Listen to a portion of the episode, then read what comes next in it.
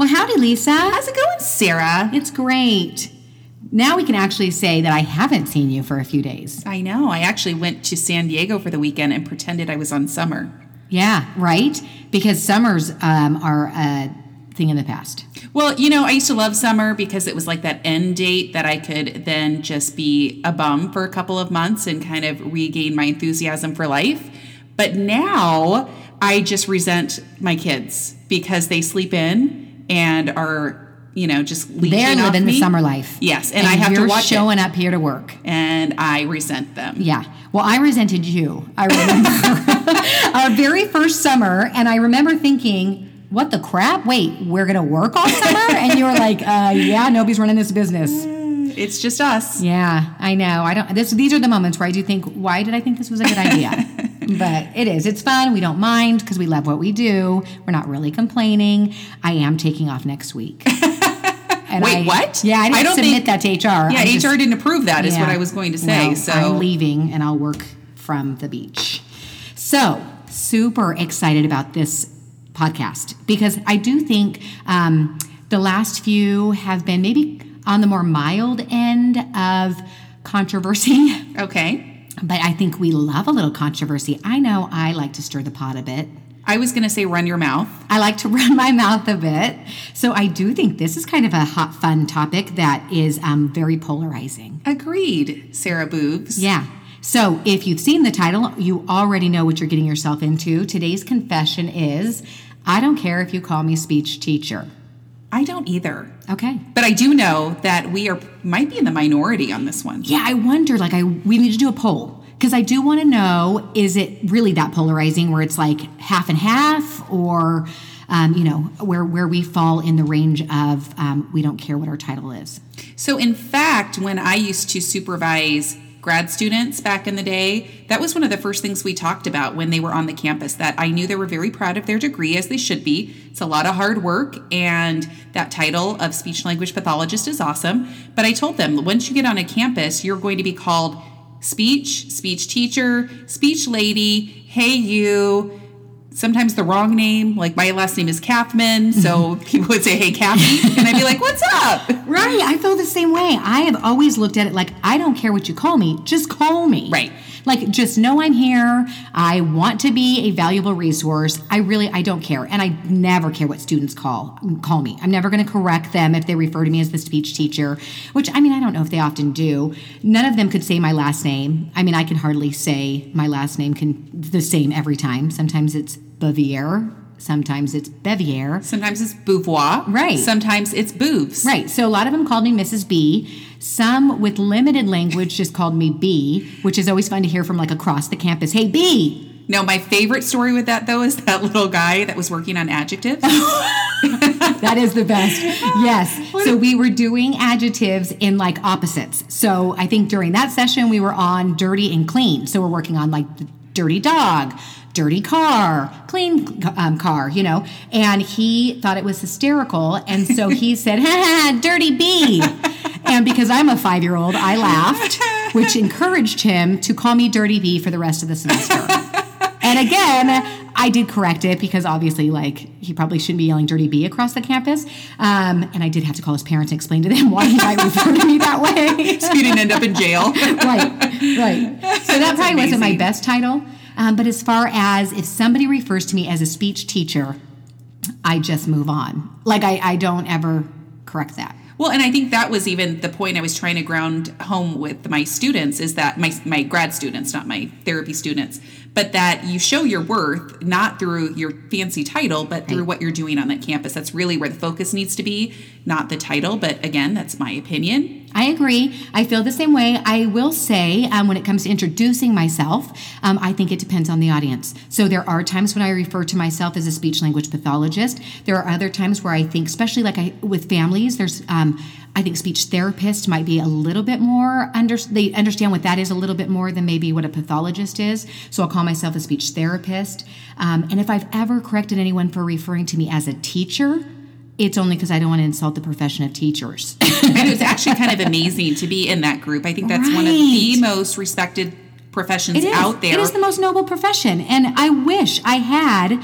their background. Like the amount of things I've had to do on my own time to try to get some of that knowledge in education and scope of sequence of instruction. Um, I wish I had an ounce of, of the knowledge they bring to um, the team. So let's get more into why do you feel like it is sort of um, so controversial? Why people do get kind of offended or, you know, want to correct that they are not a teacher. For me, it was more like that. Like I didn't want anyone to think I had those classroom management skills Right. and skills in curriculum. So even if I was asked to sub in a classroom for a bit, I was like, I can and I can do my best, but I'm not a I- teacher. I'm not Yeah. a teacher. I really was a teacher when there were um, teacher appreciation weeks Exactly. and deals, then I would try to like definitely That's when you play the teacher card. Yeah. And that's what I think is so funny because you know those ones who are proudly like, I am a speech language pathologist. You know they have the loft card with the teacher discount on it. You know they do. And you know they're the first one at teacher appreciation luncheons. you know it. So you can't play it both ways, people. Like you, you, you are or you aren't. And I am grateful to be included as a member of the staff um, in any way, shape, or form that I can be. And I'm honored if they include me in Teacher Appreciation Week. I've been on campuses where um, sometimes they have no idea who I am and, and what I do, and I do think that is our job. And we'll talk. Let's talk about that in a second. Let me go back to your question on what's the argument. I think there's a few things. First and foremost, I do think sometimes it does just comes down to we fancy. We, we princesses. Yeah, and we have a reputation for being princesses on a campus, and I think there is a little bit of um, um, something with that, where we, you know, we're proud of that degree and the, the kind of skill set we have, and we like to shout it from rooftops. Again, I'm not one of those people, but maybe that's one of the reasons that people have a hang up with speech teacher.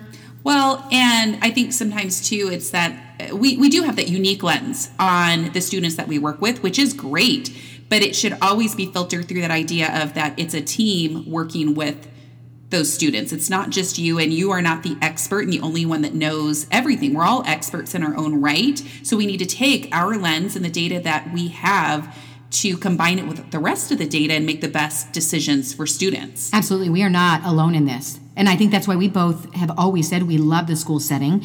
And I think it's because of the team. The fact that we get to, to treat the whole child because of this multidisciplinary group of people that comes together and really figures out all the dimensions of what that child needs to be successful. So you had mentioned it's part of our role to kind of make ourselves and our roles known on a campus, but I think it's um, also applicable in that sense of you have to be a voice in the fact that you're not the expert because once you get into that expert trap it can get you in a lot of trouble. I think it causes a lot of stress and anxiety too because people especially when i was working with CFs they come out of school and yes you have this great training and background but then if you go on campus and feel like you have to be the expert or others expect you to be the expert, that's not the case. Again, it's, I remember clearly having this conversation with a kindergarten teacher once where um, she asked me a question. She said, Well, you're the expert in language. And I said, Whoa, wait a minute.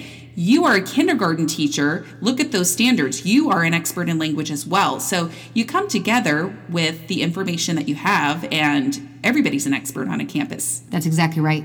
And I, I think that also goes into the next argument, which might be that people, re, you know, think well, we're therapists, we're not teachers. Um, and when you work in the school setting, that's not entirely true. We are doing a lot of teaching.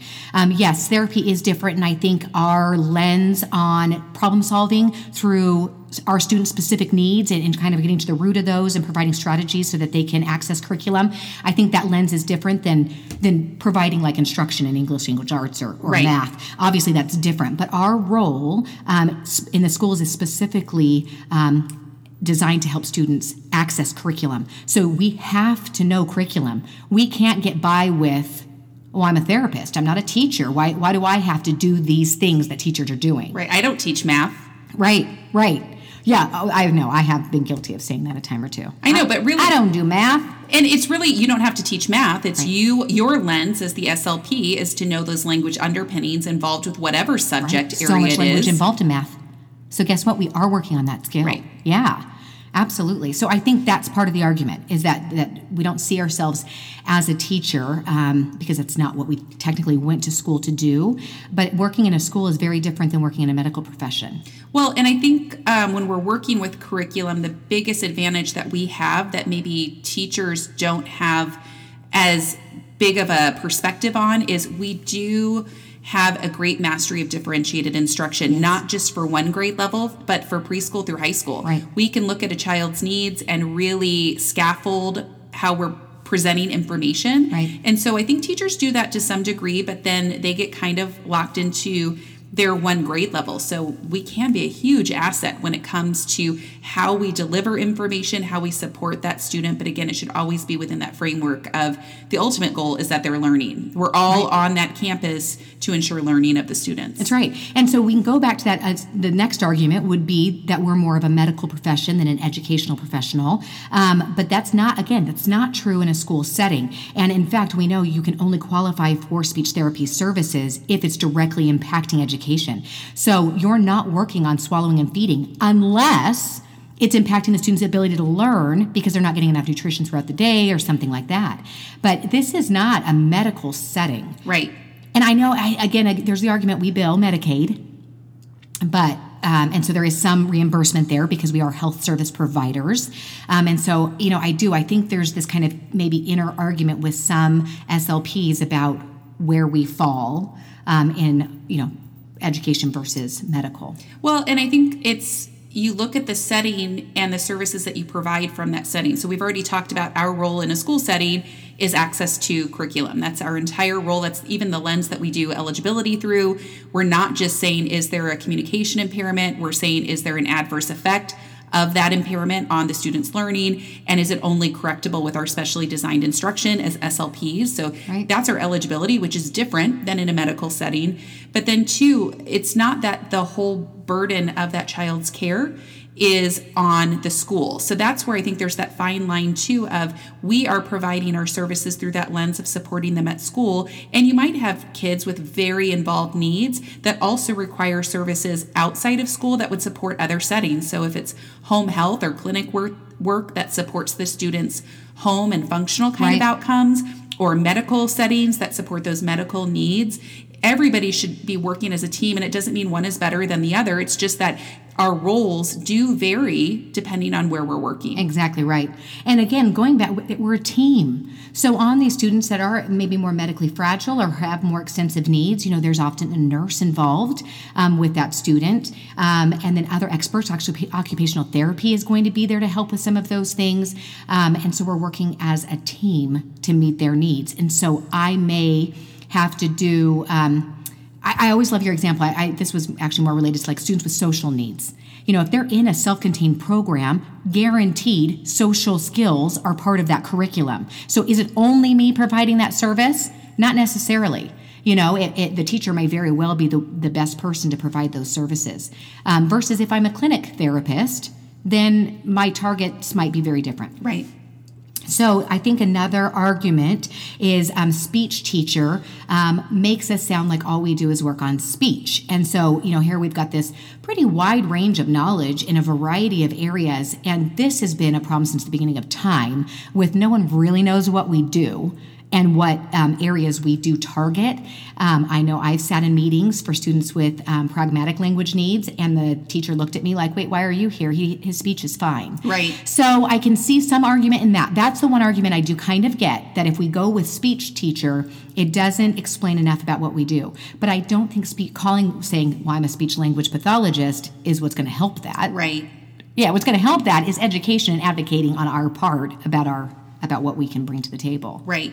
And I also think um, getting integrated into your campus. So, not just the work that you do with students, but that education piece that you mentioned, that's by being visible and present and being a team member on your campus. So, the, it is hard. We have so many responsibilities working in this setting with paperwork and getting the therapy covered and everything that we have to do on the daily.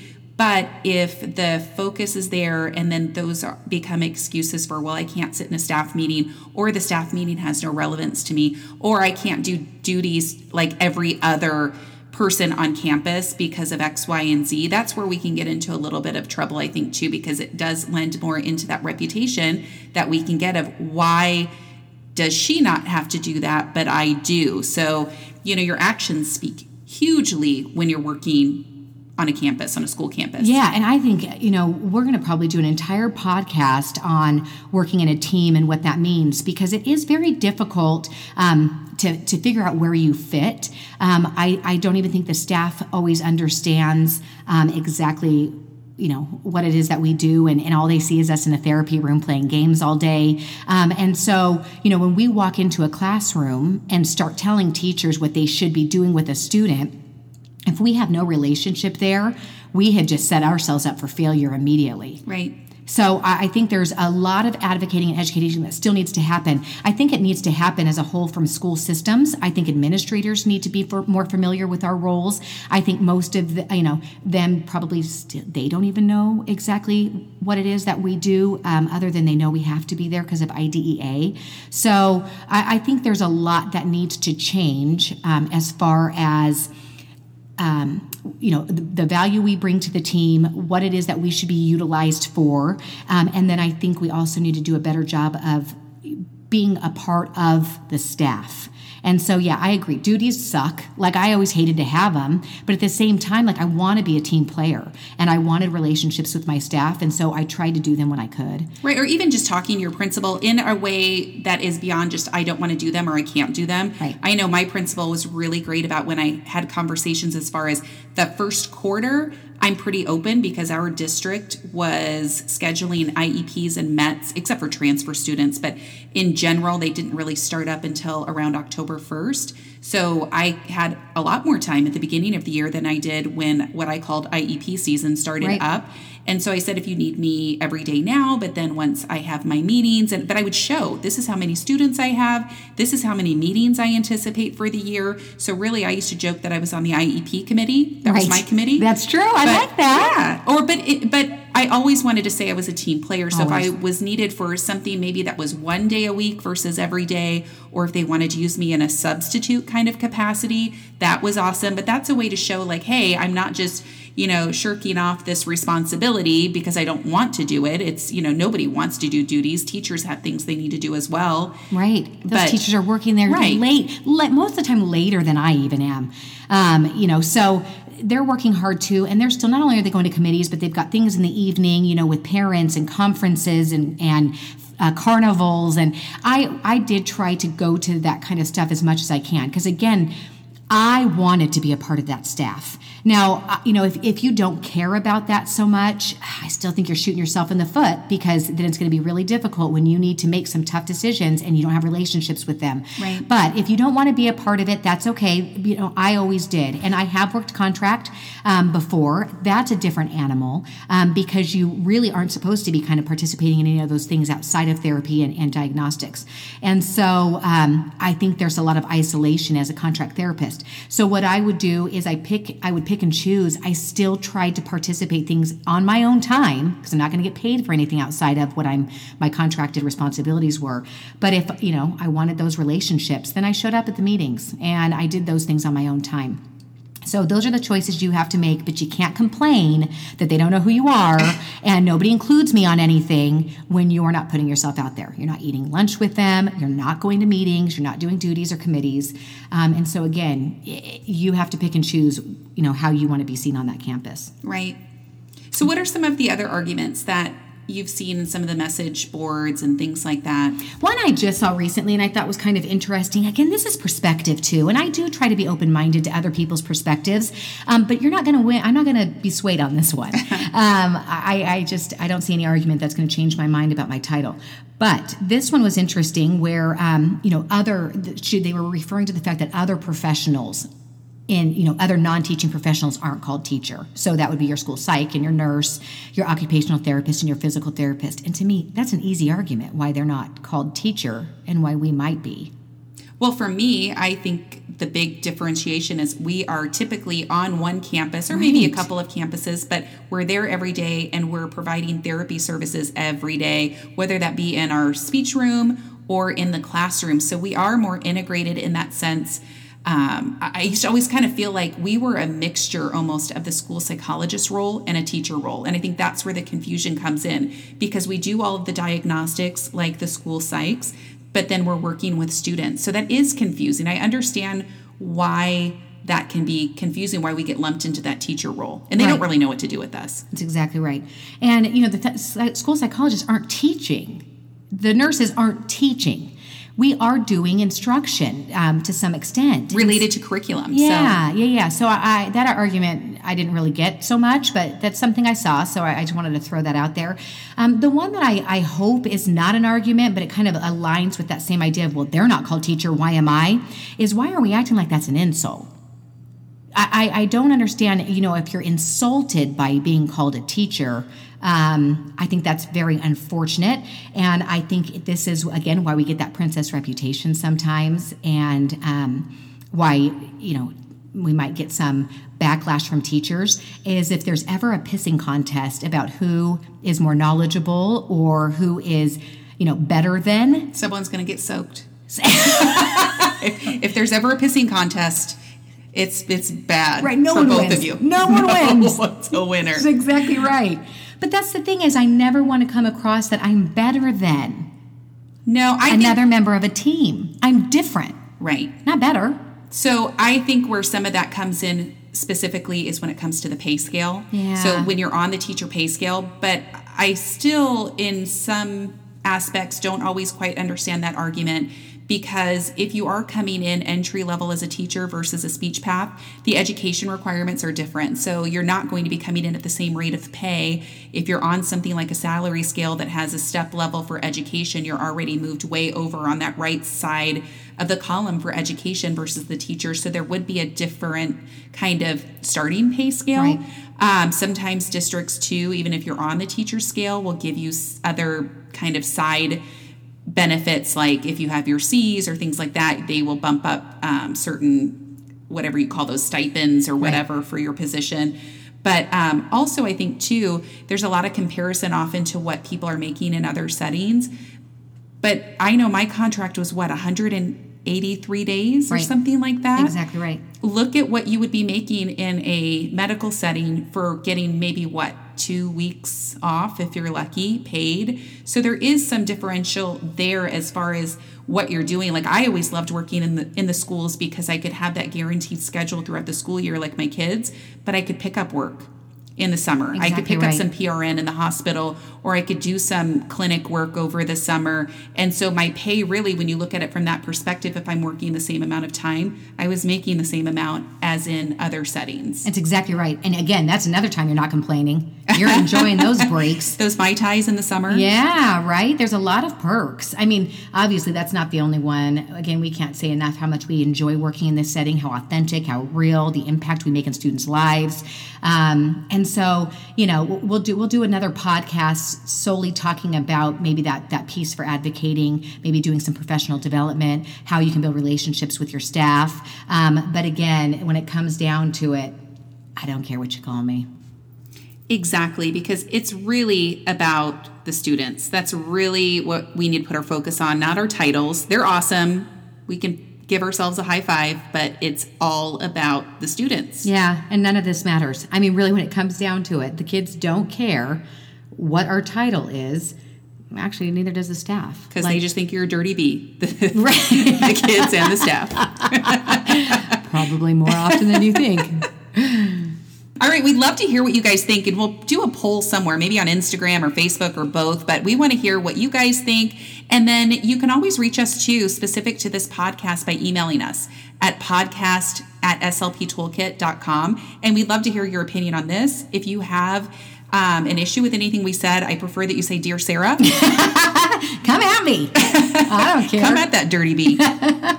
That's right. And check us out for our next one. You never know what we're going to be confessing next. Bye, guys.